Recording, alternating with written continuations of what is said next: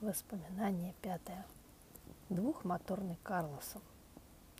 Недолго думая, мы отправились в Швецию, в город Стокгольм. Чтобы быстрее туда попасть, мы пробрались в самолет Химки Стокгольм и там спрятались среди чемоданов.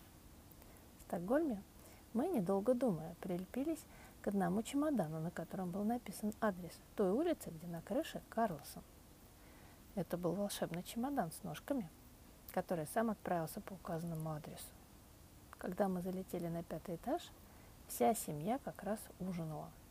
Фру Бокер как раз сделала замечание на шведском языке Карлсону, который ковырял в носу.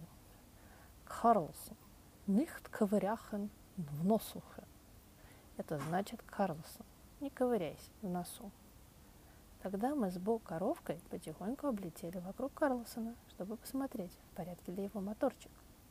И вдруг мы видим, у Карлсона на спине даже не один, а два моторчика. У него вырос второй моторчик. В эту минуту как раз ужин закончился, и Карлсон радостно поднялся под потолок и при этом расколошматил люстру. Фрубокер заорала нечеловеческим голосом. «Карлсон, как ты вытворяхен! Против хен двух моторохен мальчихен. Что значит Карлсон? Что ты вытворяешь, противный двухмоторный мальчишка?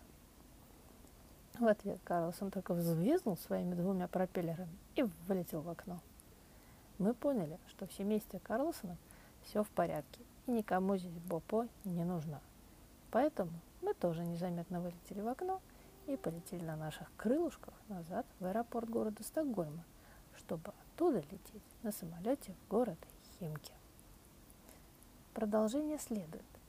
А вы, ребята, пока что придумайте какой-нибудь еще язык, например, слоновий или верблюжий, и на этом языке придумайте какое-нибудь предложение или рассказик. Хор